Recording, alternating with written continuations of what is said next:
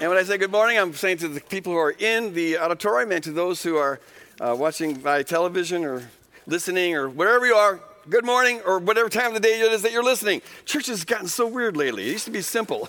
Hi, you guys, that was it. Now it's got a, a, all these different venues you can get it at.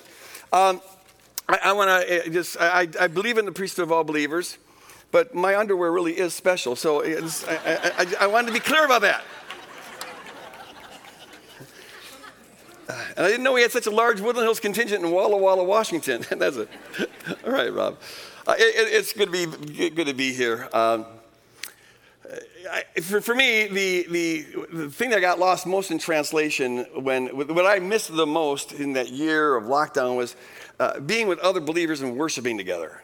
Um, and I, I, it, it, you can get to worship anywhere you're at, in any place, at any time, or whatever. But uh, I find it's more challenging to do it in the living room watching a television than it is to do it. It's like there's an, a momentum, an encouragement, and I don't know. So thanks for being here in the room, those who can't be here in the room, and, uh, and being part of this worship experience. And God bless the folks who are entering into worship, even though you're not in this room.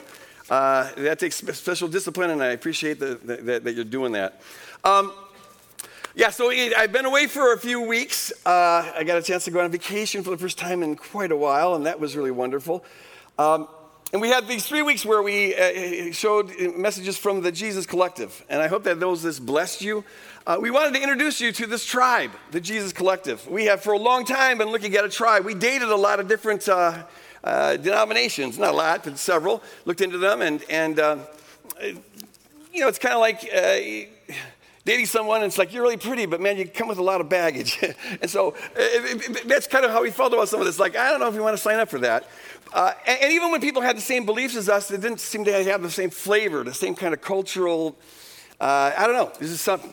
Well, the Jesus Collective uh, is, is, this feels like our tribe, and it's, uh, it's really feeling like a blessing. So we're, we're pouring into it, and they're pouring into us. Uh, you might say, well, why is that so necessary? To be associated with other churches and stuff. Our conviction is that, that the idea of being a solitary church standing all by yourself without other relationships is about as aberrant to the Christian faith as being an isolated individual and not being related to other people in, in the faith. In the kingdom, everything's supposed to be done in, in, a, in a, togetherness. And uh, so sometimes people say, well, why do you have to have organized religion? First of all, I'd say, well, we're not a religion, and we're not very organized, so I don't know what you're talking about. But uh, so if you don't believe in organized religion, this is the church for you. But uh, um, but why is that an important thing to have this kind of togetherness? And the answer is that we can, in the kingdom, things always work better when done in relationship with others, and we can do more together than we can ever possibly do alone. Uh, when we when, when we are uh, as a united body, now associated with other uh, bodies, uh, you can get more done for the kingdom. And uh, then there's accountability and, and, and there's strength in numbers and, and all of that. So there's this thing, uh, our lives get to count more when we do stuff together. We have a bigger impact in the world and for the kingdom when we do it together. So I, I thank God for the Jesus Collective. And um, You'll hear more about them in the future. Uh, it's, it, this isn't like just one of those formal denominational little alliances. They're, they're real relationships that, are, that, that we're developing with folks. And uh, it's a beautiful thing. I also want to, before I get into my message, say one other preliminary word, and that's that we're doing this uh, fundraiser uh, to uh, uh, provide a space for, for Settled, this, this wonderful ministry that is if this takes off, and I think it will, it's just going to equip churches to actually make a difference uh, on homelessness. Wouldn't that be wonderful? Uh, the church got known to be the, the body of people that care about the homeless. And so we're uh, building these tiny homes to create tiny home communities uh, for, for folks to get out of homelessness. Uh, and we're working with a number of other churches as we're doing that. So uh, it turns out that, that, uh, that Settled needs a hub uh, of sorts, a warehouse. And it turns out we've got 65,000 square feet that has been unused for the last 20 some years. And we've always been kind of wondering, what can we do with that? We can't afford to just, uh, uh, we don't need that our, right now on our own. And so we, we were asking, Lord, how would you want to use this? And this seems like it's a perfect uh, opportunity. Uh, for us to offer this to settle to come and, and use this as their warehouse, to store materials here, um, to build the tiny homes here, to ship them out. And so we uh, need to remodel that area, sections of that area. We need to get a, a, a huge garage door built into it. We need to get a forklift. We got to get some spaces where we can store different kind of material.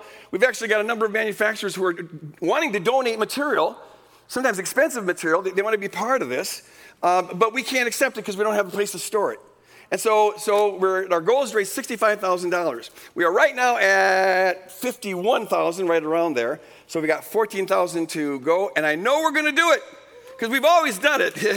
we've always, when it comes to making space, you guys have always stepped up. So if you haven't been a part of this yet, uh, we ask that you pray about it. That's all we ask is pray about it and then follow God's leading. And you can give. If you're in the room here, you can give uh, in the, offering and at the end of the service. Uh, or you can send it a check, just make out the, to the memo uh, the uh, uh making space. Uh, what's the memo we're supposed to put in there? Making space, or is it settled community? Ask somebody who knows, and they'll tell you. And, and then you can also give online, and just make sure that you designate it as going to uh, the settled community making space campaign for the settled community, whatever it is that you're supposed to say. All right. Now I should move on to something I know what I'm talking about. the Bible. So we're going through the Sermon on the Mount, and we will be doing that for quite some time like till the Lord returns. Um, but we'll take breaks here and there. So we're starting a new series within the Sermon on the Mount series, and we're calling this uh, uh, Against All Reason, for reasons that I think will become uh, clear here in a moment. So we will pick up where we left off uh, several weeks ago, and so I'll be reading from Matthew chapter 5, and we'll start with verse 38. We're going to read three verses here. We're entering a section on the Sermon on the Mount that is, I think, so important, in some ways, the most important because it's the most challenging. And because it's the most challenging, it tends to be the most minimized, if not ignored. Uh, and so, for the next several weeks, hunker down. I always want you to be hunkering down, but hunker down, especially on this, because this is really important stuff.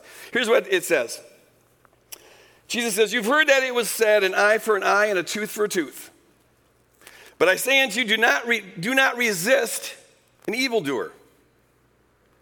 Rather, if anyone strikes you on the right cheek, turn the other also. And if anyone wants to sue you and take your coat, give your cloak as well. If anyone forces you to go one mile, go also the second mile. All right. Lord, open our eyes to receive the truth of this passage and apply it to our lives. Okay, I want to start by talking about a, a, a certain exegetical principle, or a, that's a, a principle by which you interpret the Bible. It's a, a really important one. I think we get uh, tied up a lot on this. On the surface reading of this passage, and let's just be honest with what it seems to be saying on, on the surface. Um, Jesus says, You've heard, it said eye for an eye, tooth for a tooth, but I say unto you, don't resist an evildoer. Don't resist an evildoer, really? Like, so if, if someone wants to murder somebody, we should just let them go? Uh, the rapist, the sex trafficker, just don't, don't resist them. Let them do what they want, really. If anyone strikes you on the right cheek, turn the other.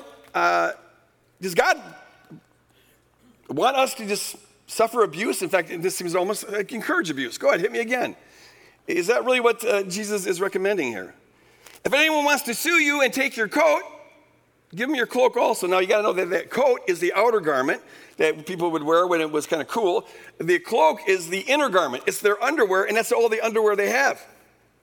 So Jesus is saying if someone wants to sue you, and he doesn't say sue you for a just cause, for a rational reason, if they want to sue you for any reason, to the point where they're going to leave you naked, let them do it.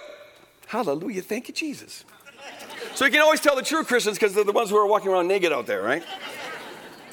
And if anyone forces you to go one mile, go also a second mile. If anyone forces you, now they can only force you if they have some kind of authority over you. So here Jesus seems to be saying, hey, if some authority wants to uh, get free labor out of you, offer to do twice as much as they ask. If some authority wants to just abuse you, uh, then just go the second mile with them. Now, that seems to so go against this basic common sense that we instinctively at least I instinctively think to myself, okay, the passage must mean something different than that. Because that doesn't seem at all loving. It doesn't seem to go to the pattern of Jesus. It doesn't, it, it seems like arbitrary rules that just don't make any sense. It, it goes against all reason. So it must have a different meaning. But here's the thing here's the dilemma. We confess Jesus Christ as Lord. which means we don't confess our common sense as Lord. And when we enthrone common sense as Lord, which we do far more often than we think we do, but when we make common sense our Lord, then what happens is all the edgy aspects of Jesus, all the confrontational, the challenging uh, aspects of Jesus, and most of the beautiful aspects of Jesus just get toned down. We, we, we end up, if we enthrone our common sense as Lord of our life, so then we're not going to believe anything that doesn't make sense to us to believe, well, then what we end up with is a vanilla Jesus, a middle of the road Jesus, a Jesus that conforms to all of our expectations, a Jesus that always agrees with us, hallelujah, a Jesus after our own image. But if we confess Jesus as Lord, we don't want a Jesus after our own image. We want the real Jesus, the radical Jesus. And so we commit to following Jesus even when our common sense says this doesn't make sense to do this. I thought I'd get one amen out of that, but uh, everybody say amen. We follow Jesus even when it doesn't make sense. But here's the thing then does that mean that we have to believe that Jesus wants us here to uh, uh, not resist an evildoer, let them have their way, that we should let someone sue us to the point of being naked, even if it's a, even if it's a frivolous lawsuit, and that we should let authorities abuse us? Because that, if, if, you, if you follow Jesus, we're not going to let, let our common sense you know, guide us. So is that what we have to believe? And if we say, well, no, we, we don't want to uh, go that route, then someone could say, well, look, then if there must be a different meaning to this, even if we don't, maybe don't know what it is yet, but Jesus can't mean what it seems like he's saying here.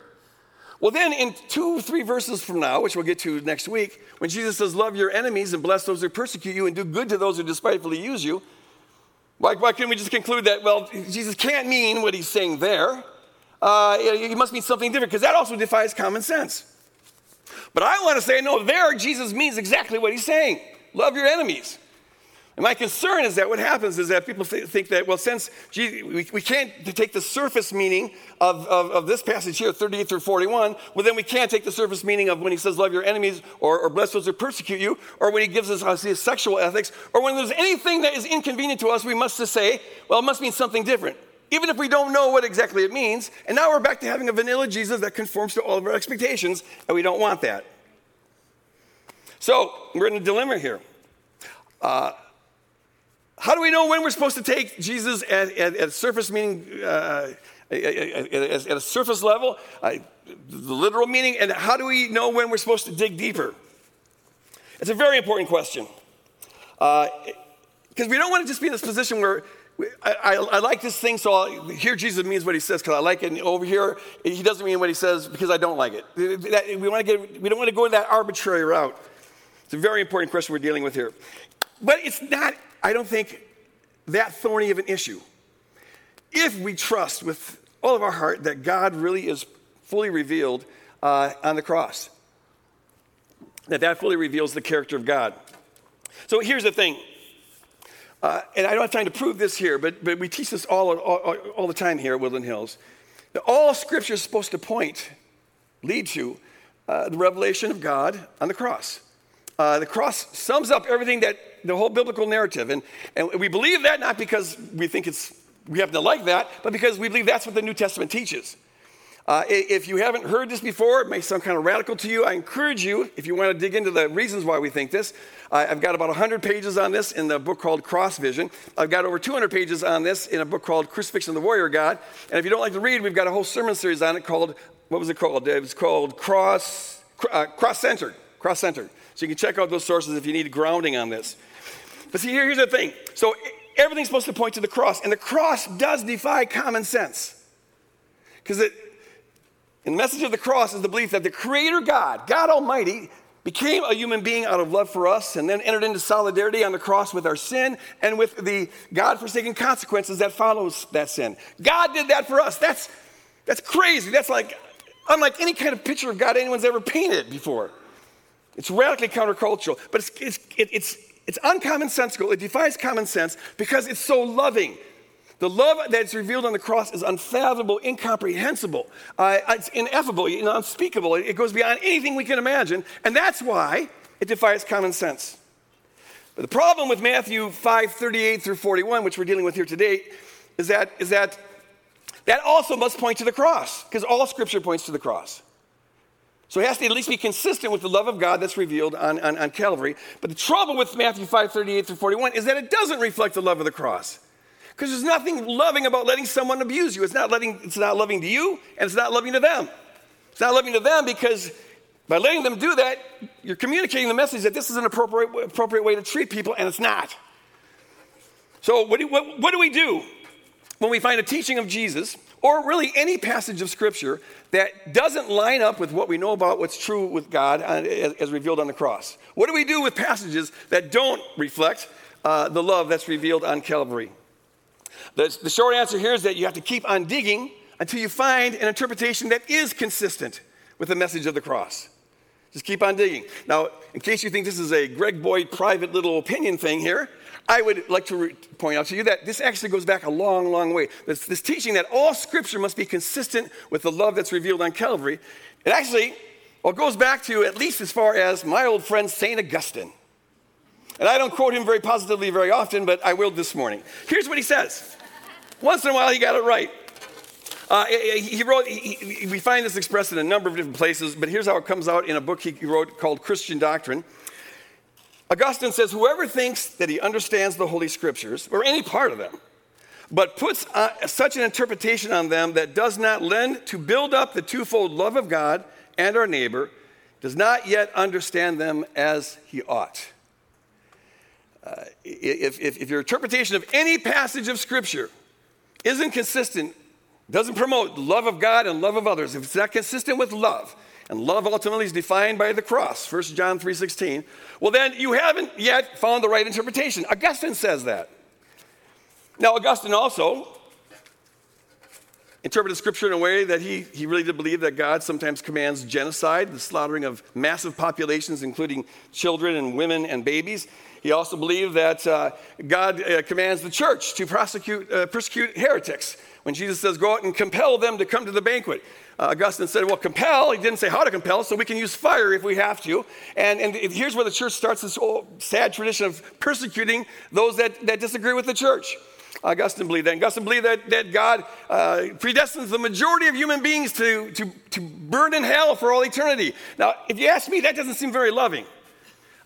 Personally, I just maybe this is my little quirky opinion, but, but how is it loving? Jesus says, love those who persecute and, and, and, and uh, do good to those who despitefully use you. Well, how is burning someone alive doing good to them? I'm just curious here. I, and, and, and theologians get, you know, a lot of, as it's the only theologians can do, a lot of, you know, wordsmithing and dancing around to justify it and redefine what love is and all the rest. My answer to that is yes. How did Augustine believe both that everything must be consistent with love and also have this monstrous picture of God? My answer is I don't know. Uh, but it just, it just, I think, bears witness to how capable we all are of believing contradictory things. And it is in our interest to do so.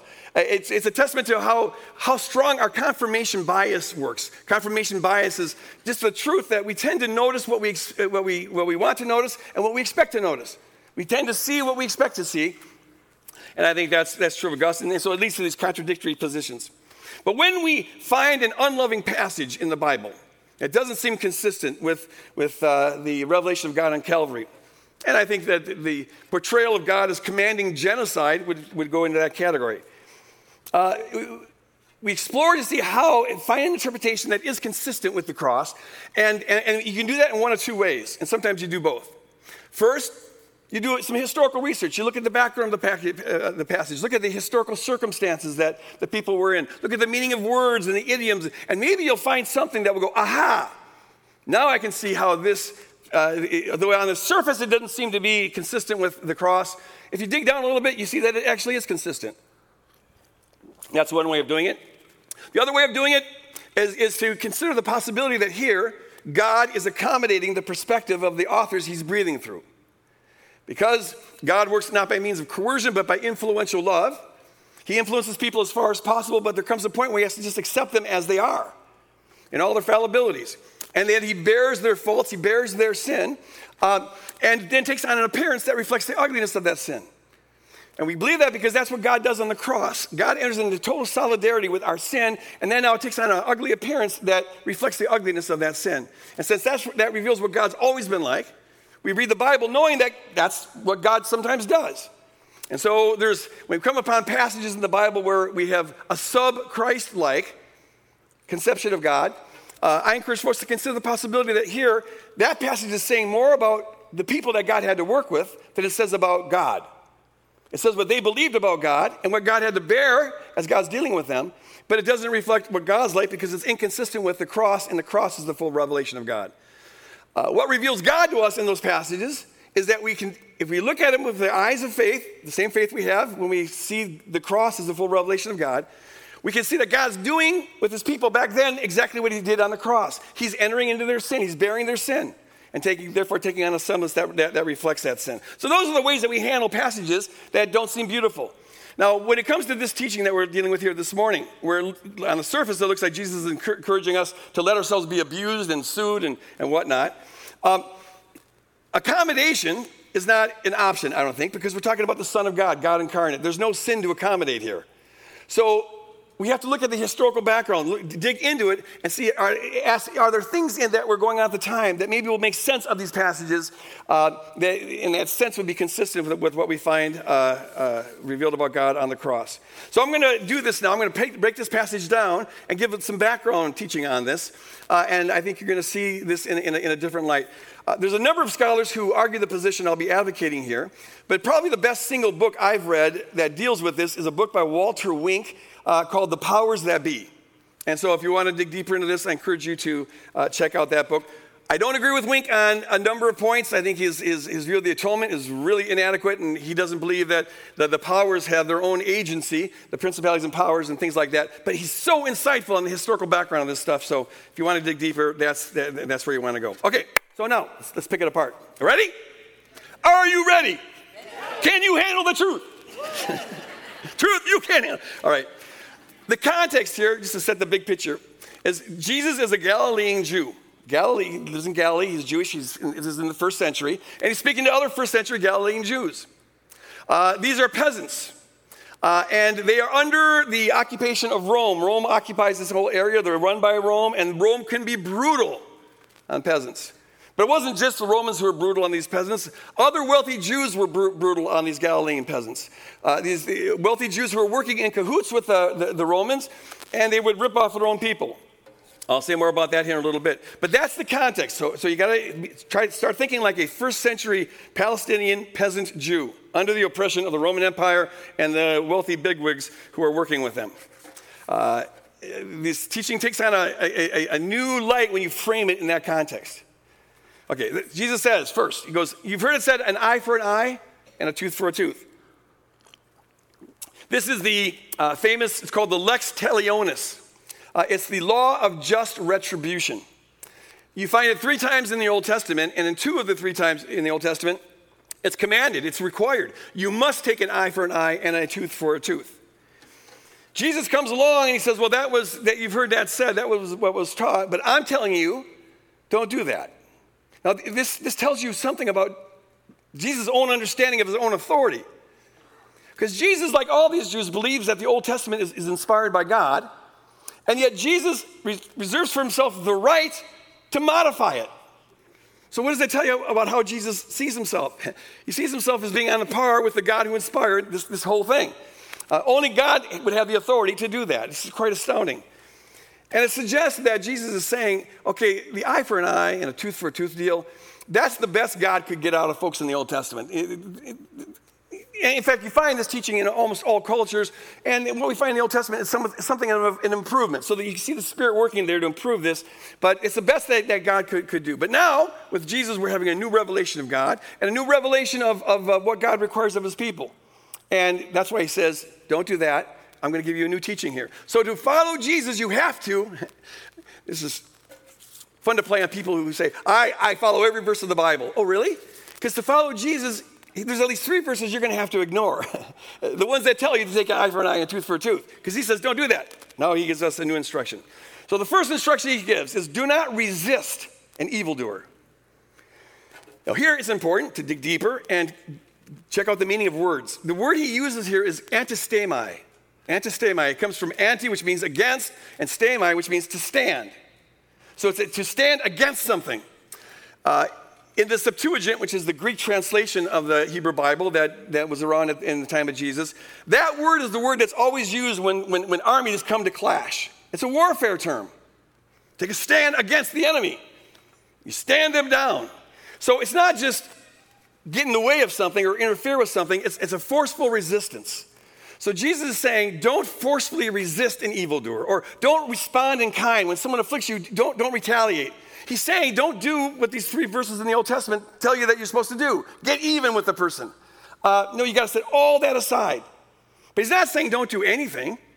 He's not saying don't interrupt an evildoer, don't get in the way of an evildoer, bear the brunt of an evildoer or whatever.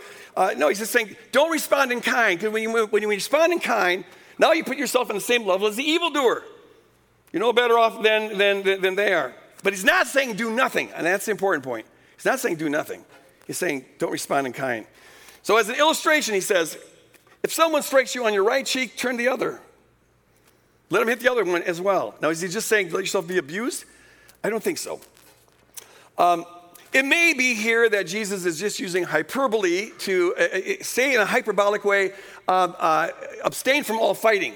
And so he, he's stating an extreme case hyperbolically to say, emphatically, I don't want you to get involved in any tussles and any retaliation thing. That's possible.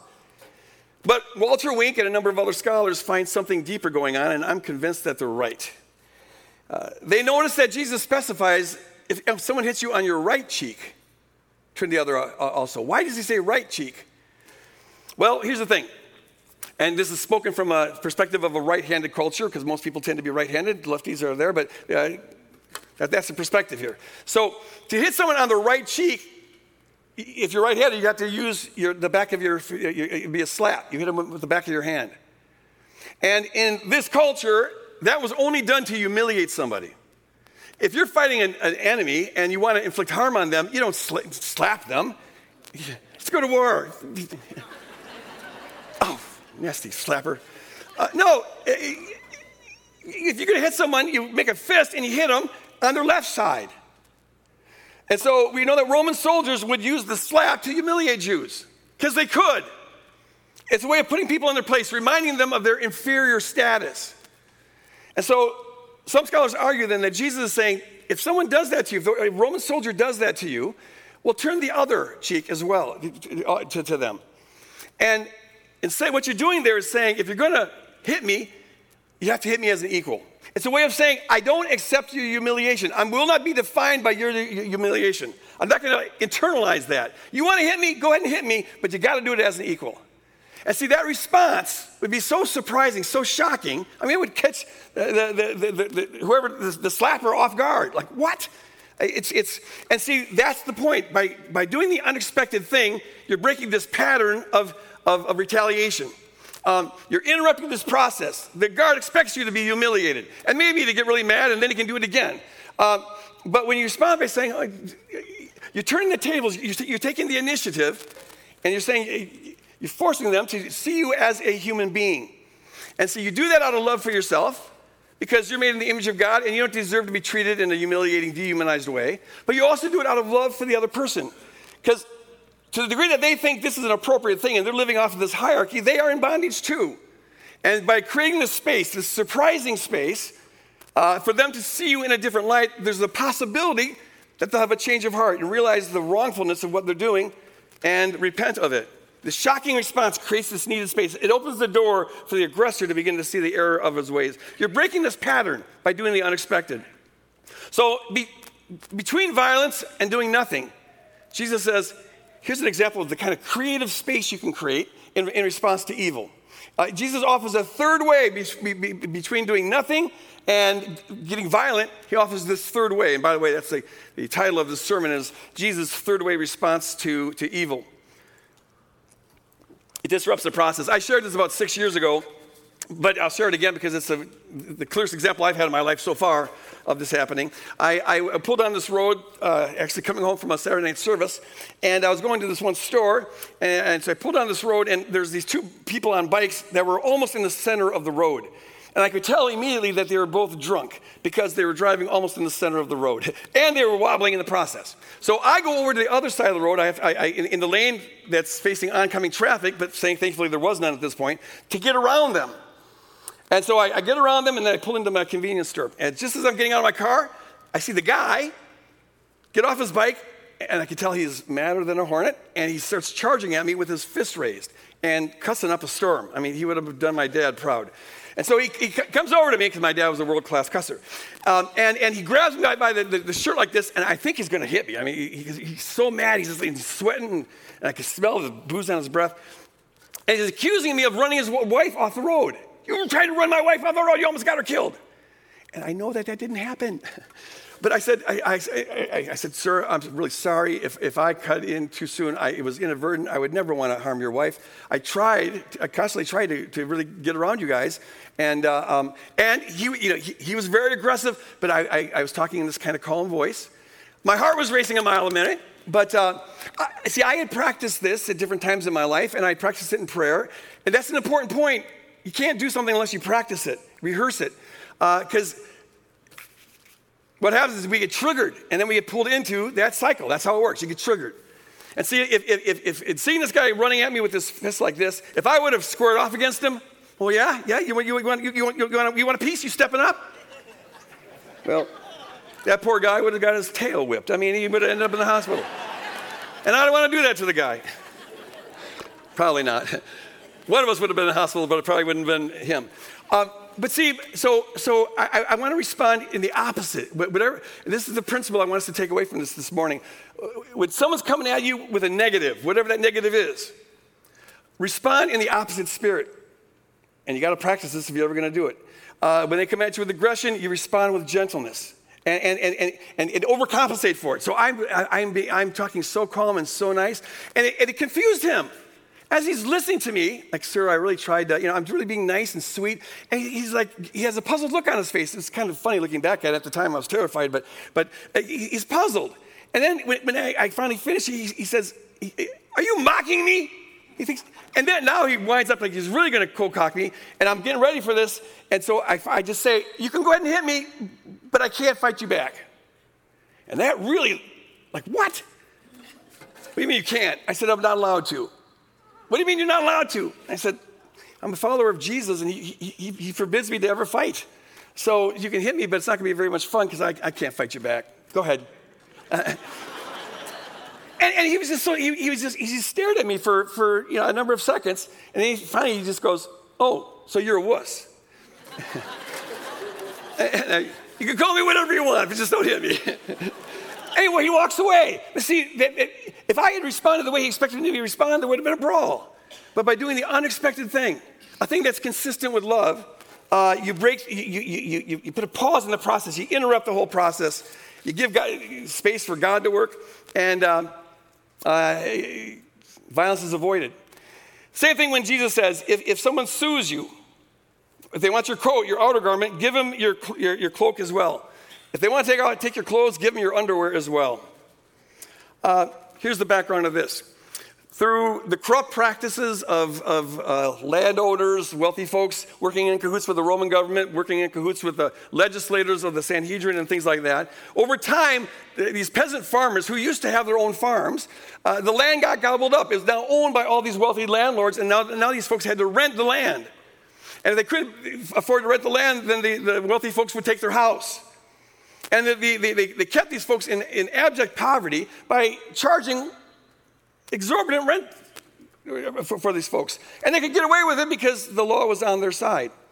And so uh, they could take your, first they, they take the land, then take the house. Uh, if, if, you couldn't make those payments, then they could take your farm animals. Uh, if you couldn't, if you still are in debt, they could take your kids and, and consign them into, into slavery. Uh, the one thing they weren't allowed to do was to take the coat off your back because that was inhumane. Uh, if people need, on cold nights, they need something to keep them warm. So they weren't allowed to take the coat off them. Uh, but see, here's the thing. What Jesus is saying here is that even if they break the law and, and, and want to take your, your, your, your coat, your outer garment, well, then give them your inner garment as well. Give them your underwear as well. The, the, the question here is this how do you respond to injustice when you lack the power or really any hope of changing the system in the near future? What, what do you do? Jesus says, in that case, you don't rise up violently. That's inconsistent with the character of God, but you also don't do nothing. You inch the process forward by, by calling attention to the evil that's going on here. And notice Jesus doesn't say, offer them your underwear. He says, give it to them, right? And this is all taking place in the court. So you want my coat? Fine. Then you just strip down naked and give them that as well. Now, here's the thing in this culture, nakedness is shameful.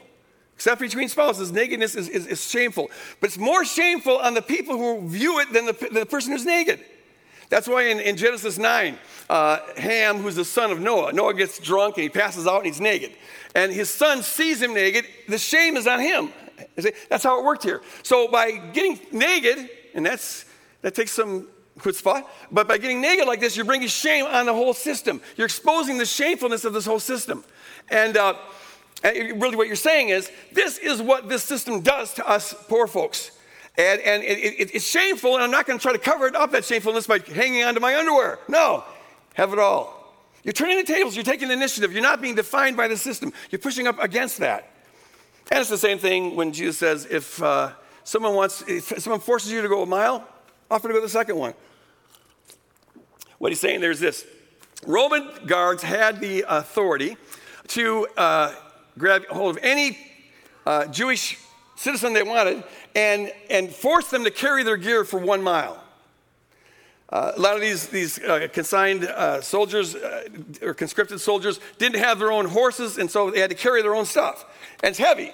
So they would just grab on someone, hey, you, carry, carry my stuff. This is what happens with Simon of Cyrene. Uh, when Jesus is carrying the cross and, and he's starting to, to falter under it, um, they just grab hold of this guy, Simon of Cyrene, and say, okay, you carry the cross. They had the authority to do that. It's just abusive. So Jesus says, well, if they force you to go one mile, just go the second mile. He doesn't say ask for permission or anything. He says just do it. Now, why? Well, because the minute you, the minute you choose to go a second mile, whatever satisfaction that guard was getting over the fact that he has the authority to force you to go a mile, oh, aren't you great? Now you're an equal because now you're choosing to do it. He's not forcing uh, you. You've, you've taken the initiative. And that would scramble up his head. That's a shocking response. He'd, he'd, he'd, be puzzled. He'd wonder, is he being nice or is this person trying to get me in trouble by breaking the law? Is, maybe the person would be saying, Can I have my, my gear back? Give me my gear back. But see, now he's talking to you as an equal because you're choosing to do this. You see, so uh, this isn't a manual, a how to on, on, on, on, how to have a third way response to evil. I, I, I don't want anyone in Woodland Hills literally repeating any of these things. It worked in his culture, but if you stripped out naked in Jesus' name in our court of law, it's not going to have the same effect as it had in the first century. Okay? Saying. You have to contextualize all these things. But what, but, but what all these illustrate is, is this between violence and nothing is a world of creative possibilities. And that's the door we shut the minute we pull a gun out. This is why violence, and we're so, our culture has gotten so addicted to violence. Uh, the homicide rates are just going skyrocketing. But see, when, when, when, you're addicted to violence, it kills your imagination. You think that the only solution is to pull out a gun. And um, Jesus is saying, no, there's a world here. Uh, if you create a space, a pause, follow the Spirit's leading, respond in unexpected ways, do outlandish things, well, it creates a space where they, they, you not only do it for your own sake, but you're creating a different perception of yourself. When we respond in kind, a hit for a hit, an eye for an eye, a tooth for a tooth, all we do is confirm in the mind of the aggressor that they were justified being the aggressor. They already obviously have something against you, that's why they're being an aggressor. When you respond in kind, they just feel self righteous and justified. See that? That's the kind. You, you, you play into that narrative. So then you retaliate, then they retaliate, and that cycle goes on and on and on. And that's the stupid game that humanity's been playing for the, since the fall. We are called to be a people who break that process, who interrupt that process, who, who don't go to that false narrative of either it's violence or nothing, uh, who, who, trust on the, the, the, imaginative power of God to create, create a space for people to see you different, to bring about a heart change. So, so don't respond with violence, don't respond by doing nothing but follow the Spirit and respond in ways that keep you from being defined by the evil that's being pushed against you. See, if you respond evil with evil, now you're giving your aggressor the authority to define you. And, and, and we're not to let anyone define us other than Jesus Christ. And so, since Jesus Christ defines us, we have to respond in a Jesus kind of way. Respond in a way that is it's loving towards us, but it's also loving towards the aggressor because it opens up the possibility that they might, in fact, change. And in doing all of this, we're acting consistent with the love of God that's revealed on Calvary. And Jesus' teaching here, what's understood in its historical context, I think, is perfectly consistent with the love of God that's revealed on Calvary. So I want to end with this question uh, Who has something against you? And just of think of one person. Um, some, something negative. I want to encourage us to think of that person right now and, and, and uh, ask the Holy Spirit to maybe show you how you could respond differently to this, to this person. And it will involve, this is anthistemi. It's not using force against them, but it will involve, I, I, encourage you to do the opposite of whatever they're doing to you. Whatever spirit they bring to you, then you go overboard in the opposite way. Because the contrast is what opens up the eyes to see you in a different light. So they come at you with aggression, you respond by just having such gentleness. Someone at the office is gossiping about you, saying nasty stuff about you. Well, go ahead and talk about them behind their back too, but say nice stuff. Especially when you hear someone report to you, you know what they said about you? Think of something positive to say. Just respond in the opposite way. If, if they're cruel towards you, overwhelm them with your kindness. If they have a scowl, respond with a smile.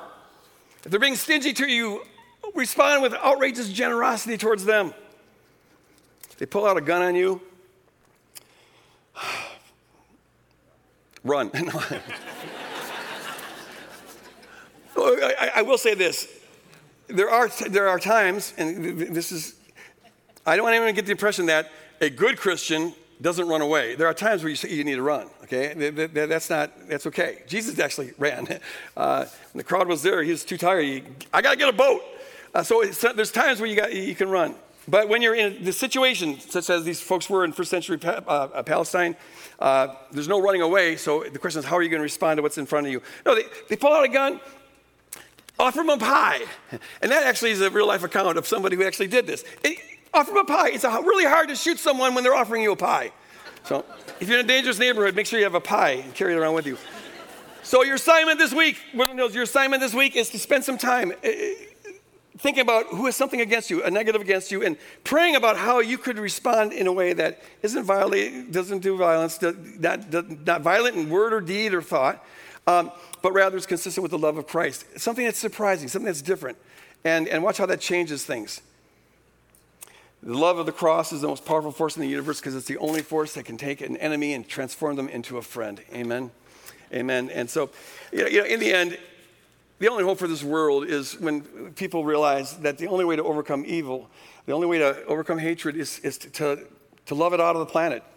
Uh, responding with hatred to hatred, it just increases the hatred. Uh, can we be a people who are bold enough to say we will always respond to hate with love? Uh, we always walk in the way of the cross. We'll always be reflecting the character of God. No ifs, ands, or buts. Uh, it doesn't depend who we're, who we're seeing, what we're doing. Stay in the zone of Calvary like love. Amen. I'll close in a prayer here. I'm supposed to make one announcement, and that is that as you are. Um, Oh, I, I, no, the prayer is available uh, at the end of the service here. And, and, so if you could use prayer for anything, whatever you're carrying with you, don't carry it alone. I encourage you to, to, to get uh, prayer for that. Uh, we have gathering uh, groups online, and uh, uh, I encourage folks to participate in that where they talk about the sermon and go deeper with it. We also have the Musecast on Tuesdays at 4 o'clock. And they also go deeper with the message, and so you can tune in on that. And also, finally, uh, if you're going to be here next week in house and you have children, make sure you call ahead of time and reserve some space so we know how many workers to put back there and, and things of that sort. All right? Would you stand and I'll close with this. Abba, Father, thank you for pouring your wisdom out on us. Help us to have the character to receive it and to live it out in all of our relationships, good or bad. Help us to respond with the love that you've revealed to us on the cross. In Jesus' name. And all of God's people said, God bless you guys. God bless you, Padre See you next week.